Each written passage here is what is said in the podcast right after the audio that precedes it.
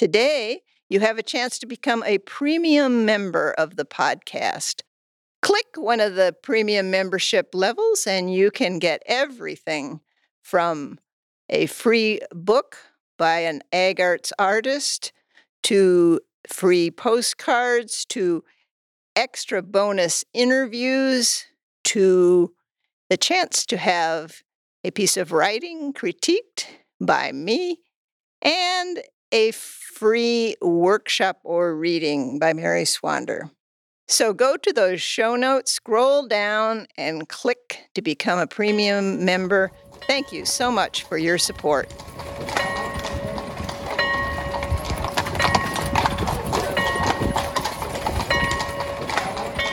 Today we're featuring two farmer storytellers from the 2023 Practical Farmers of Iowa Conference. Our first teller is Arlen Kaufman.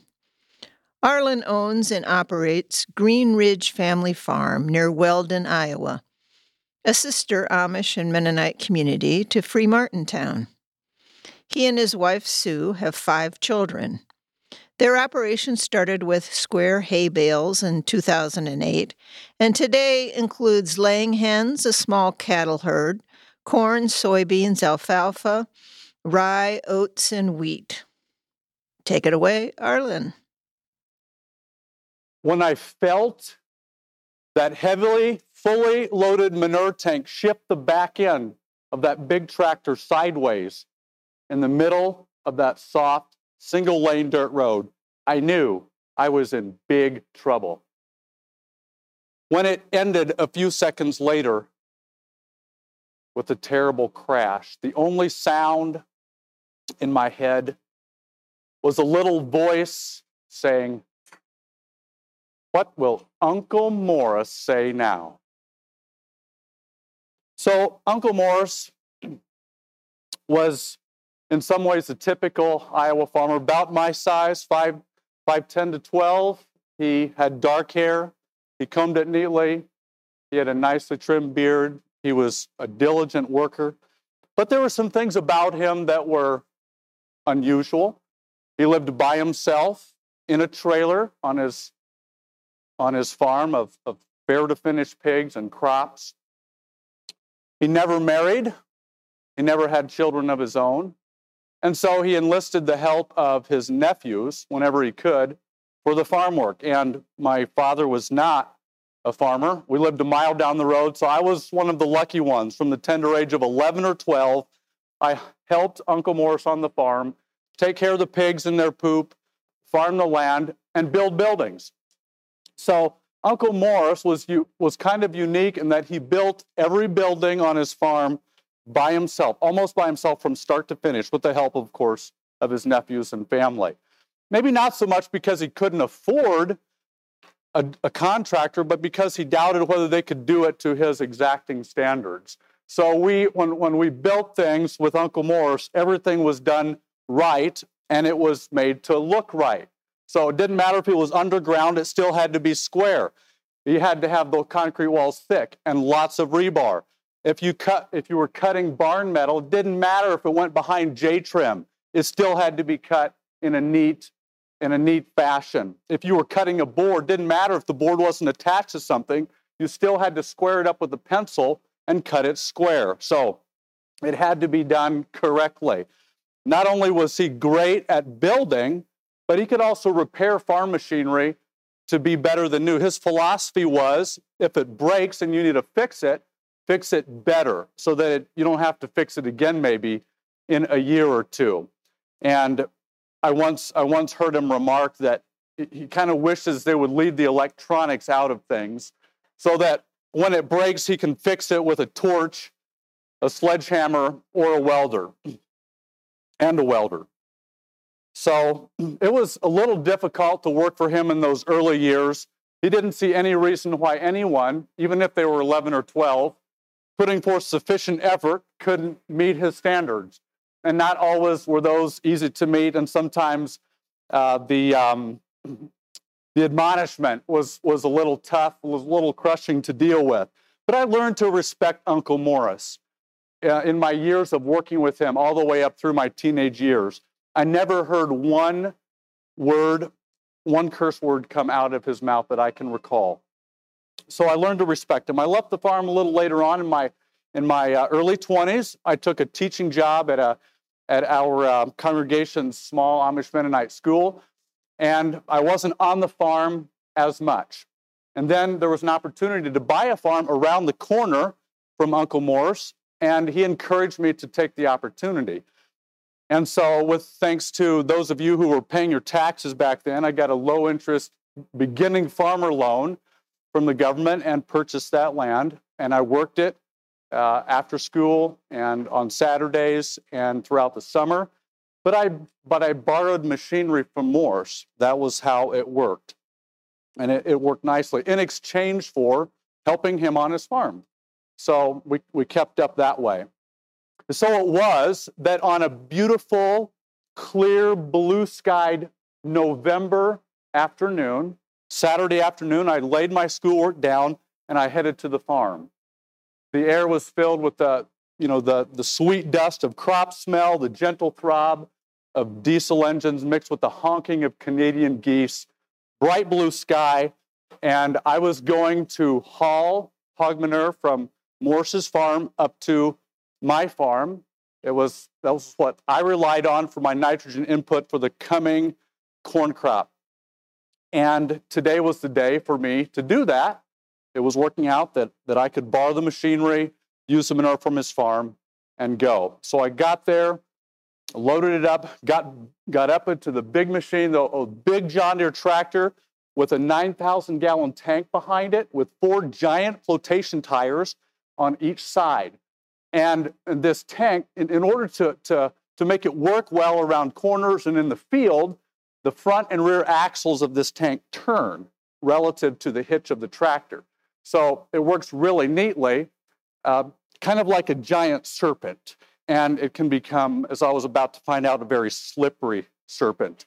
But I enjoyed this opportunity, not so much, I wasn't hugely fond of machine work, but believe it or not, even Amish Mennonite scholars can cause one to desire therapy sometimes. And driving a big machine that didn't ask questions, it just did exactly what I told it to do with all 400 horses, was kind of like therapy for me up until this point.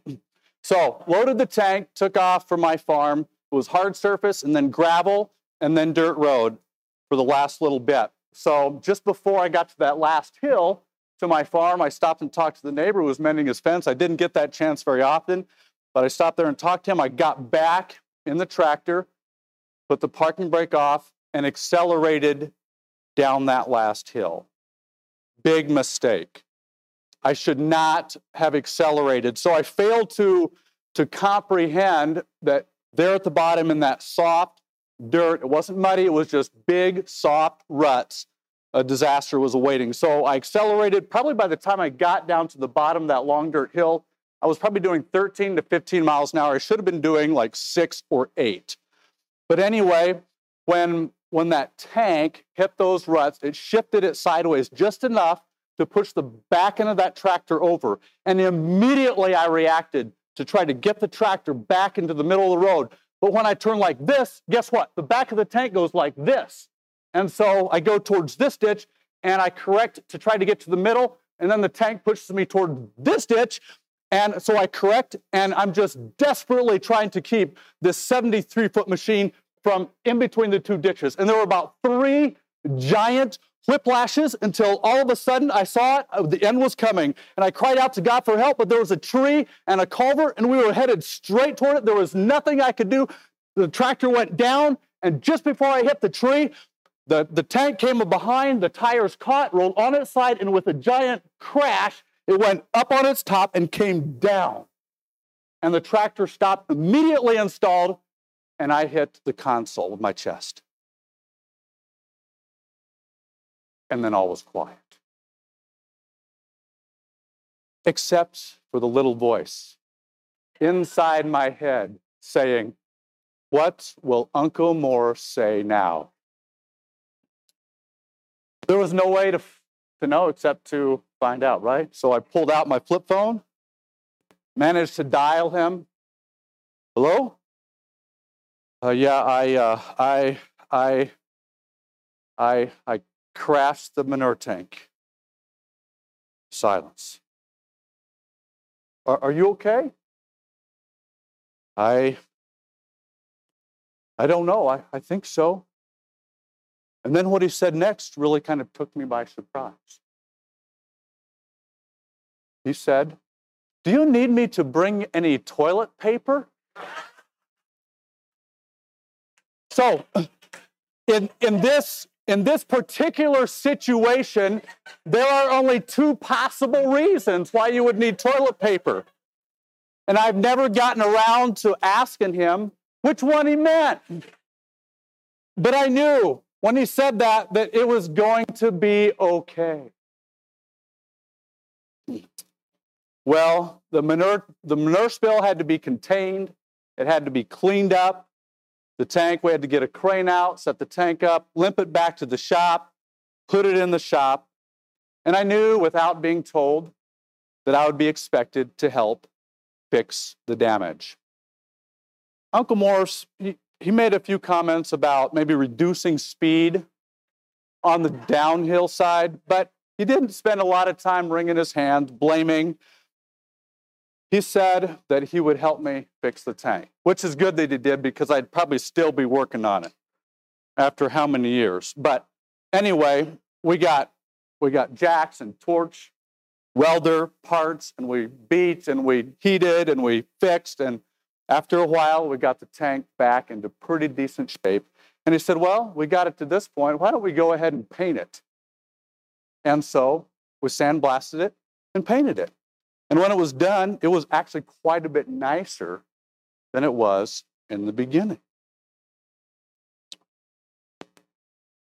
Now, Uncle Morris has been gone for just a little over a year. He went on to his eternal reward.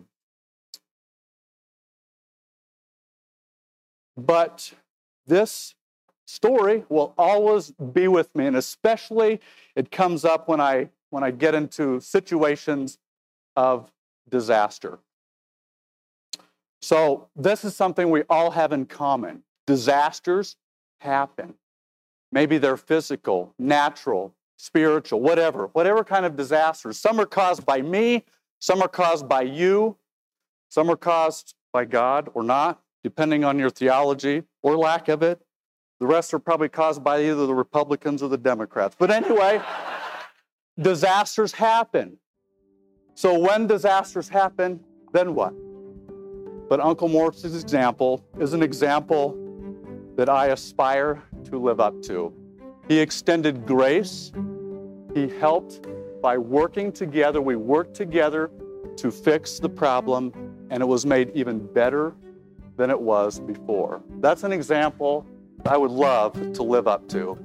Wouldn't you?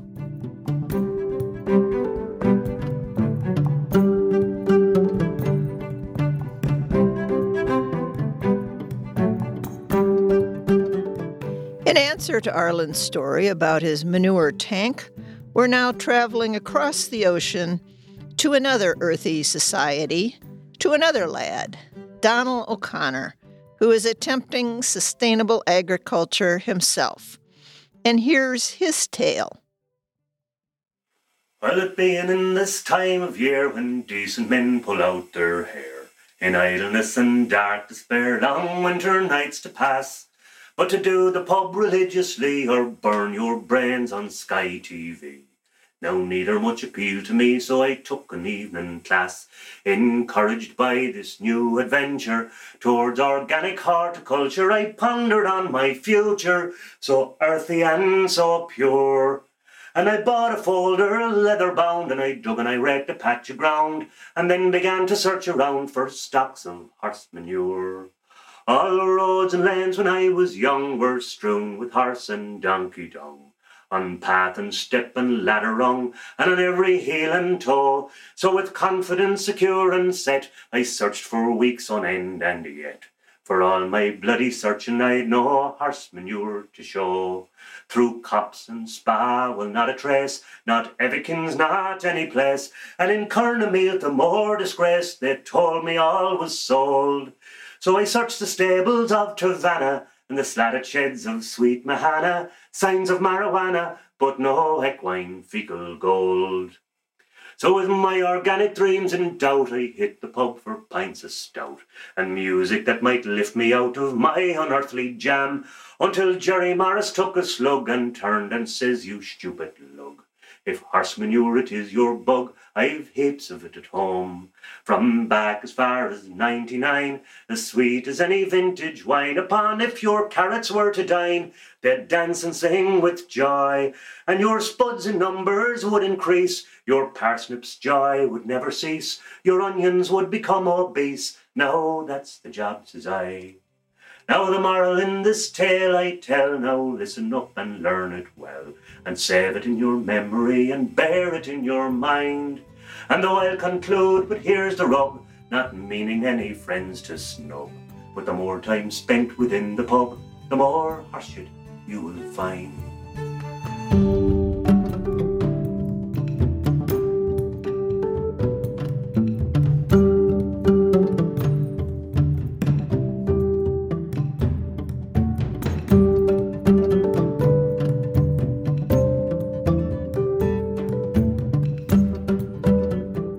Our next teller is Daquan Campbell.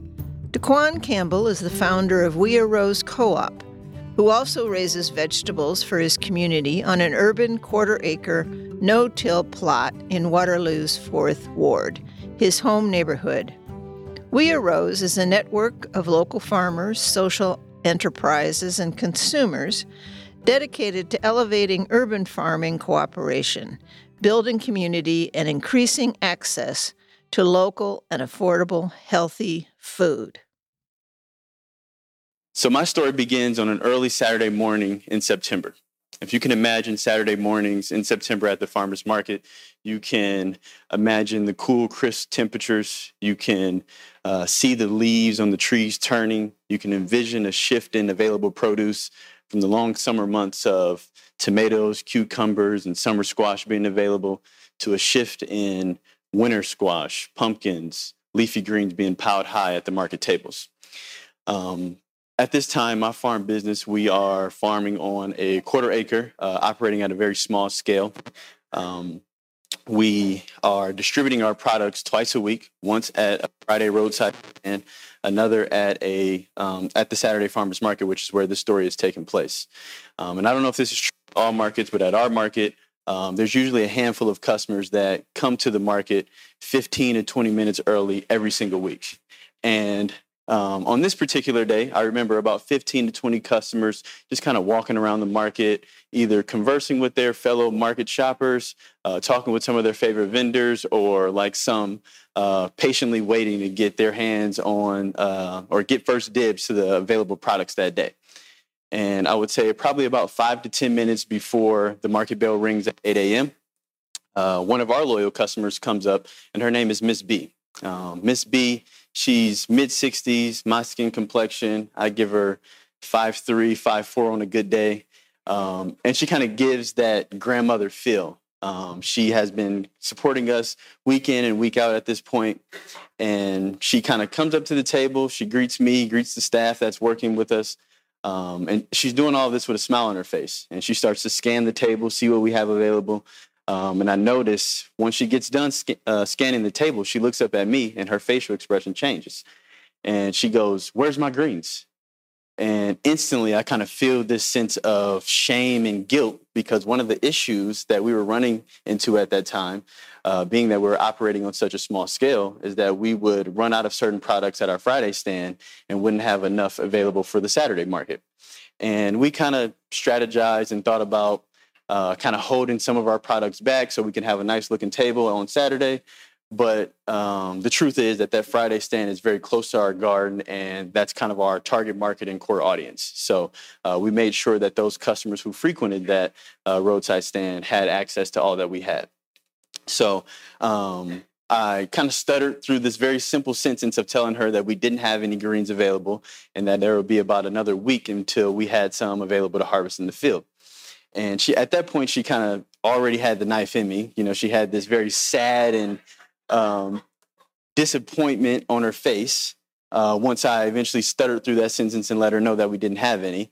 And at that point, she kind of turned the knife because she shared with me that she had family members coming from down south and that she was very excited to share this experience about our fresh greens with her family members because it reminded her of home. And the fresh greens that I'm speaking of are very specific crops, mustard greens, turnip greens, and collard greens. A lot of you may be familiar with the turnip greens. A lot of people use the bottom, the root. But in the Black community, it's a very culturally relevant product. And oftentimes these are utilized as cooked greens, not salad greens. And I'm not the chef, but I'll give a quick rundown on how we usually prepare those greens. It's usually boiled and brought to a boil in some water, maybe some vegetable or chicken broth, seasoned to taste, and some type of smoked meat added to it. But when you're cooking these greens, it's a huge undertaking for the customer to prepare those greens and get them ready to cook because you have to wash the greens. And a lot of customers talks about how that, you know, that takes a fair amount of time.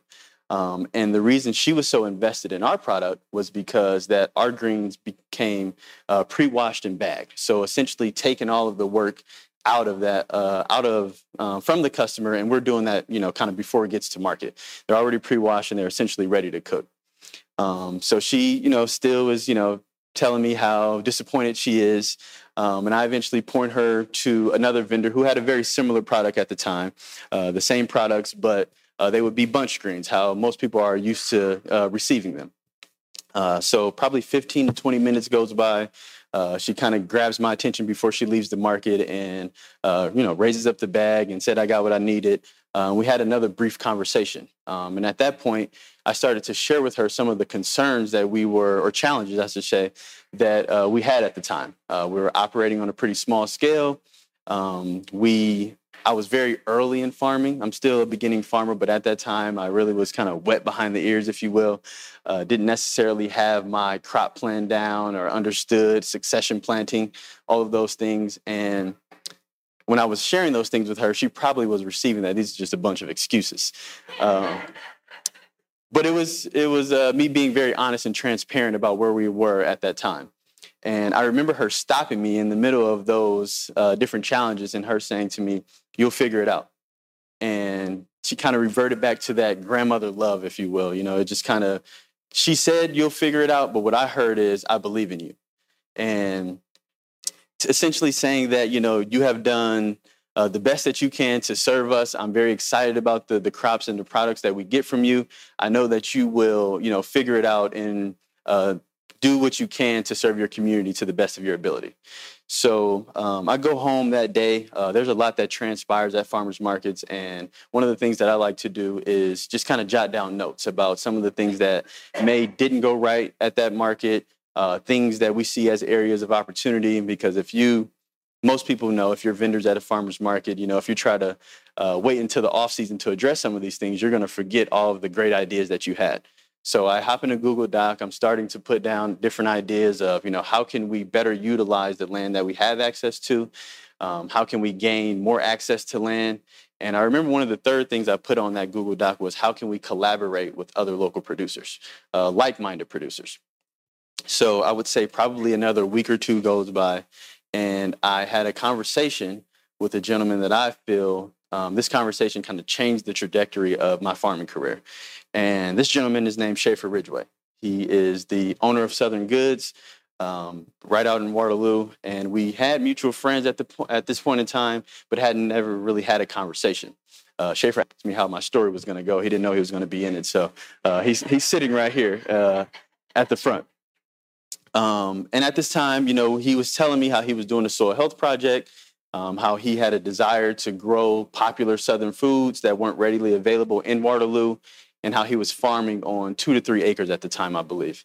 And to a guy, that may not seem like a lot of land to some, but to a guy currently farming on a 1/4 acre, that was a sizable jump.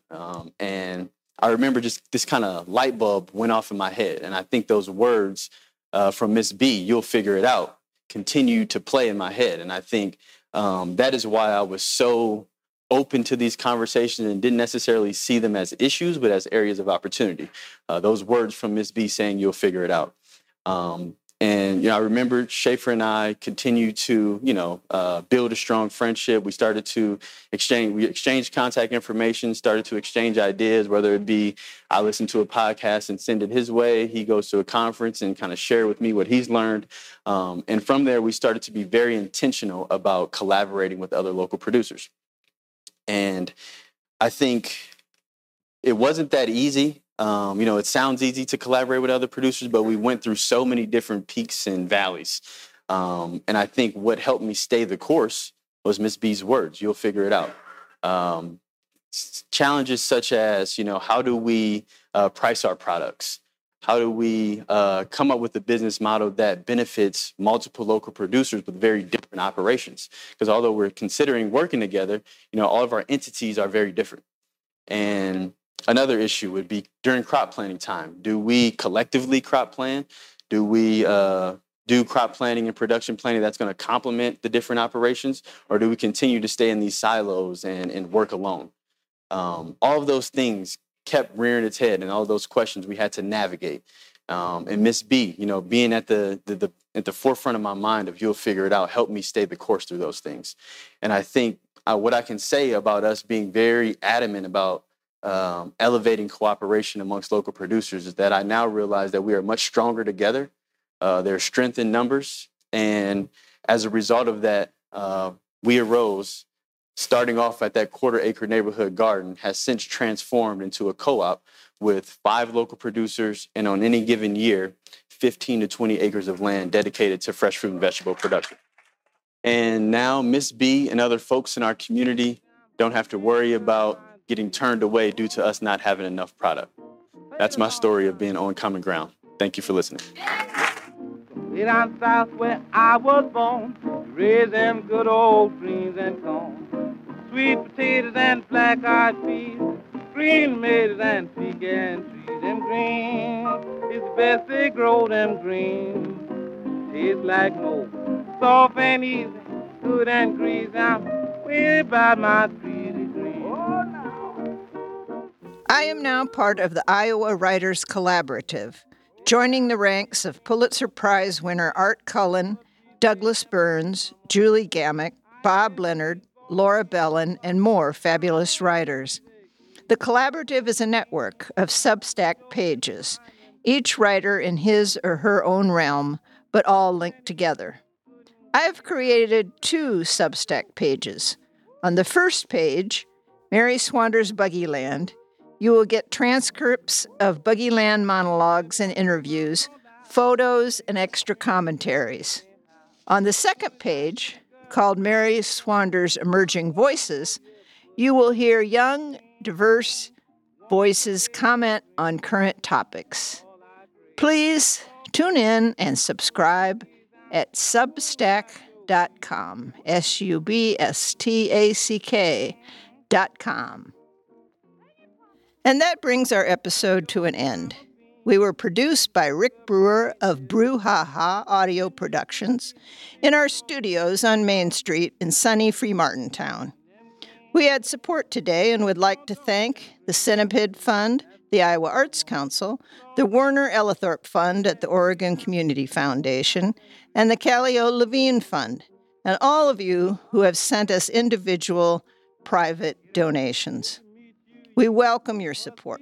Like and follow us on Facebook and Instagram. Subscribe and never miss a podcast.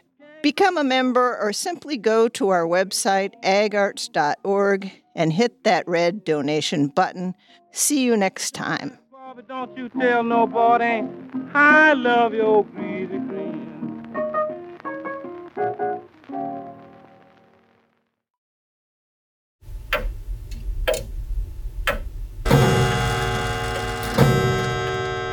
Brew Haha.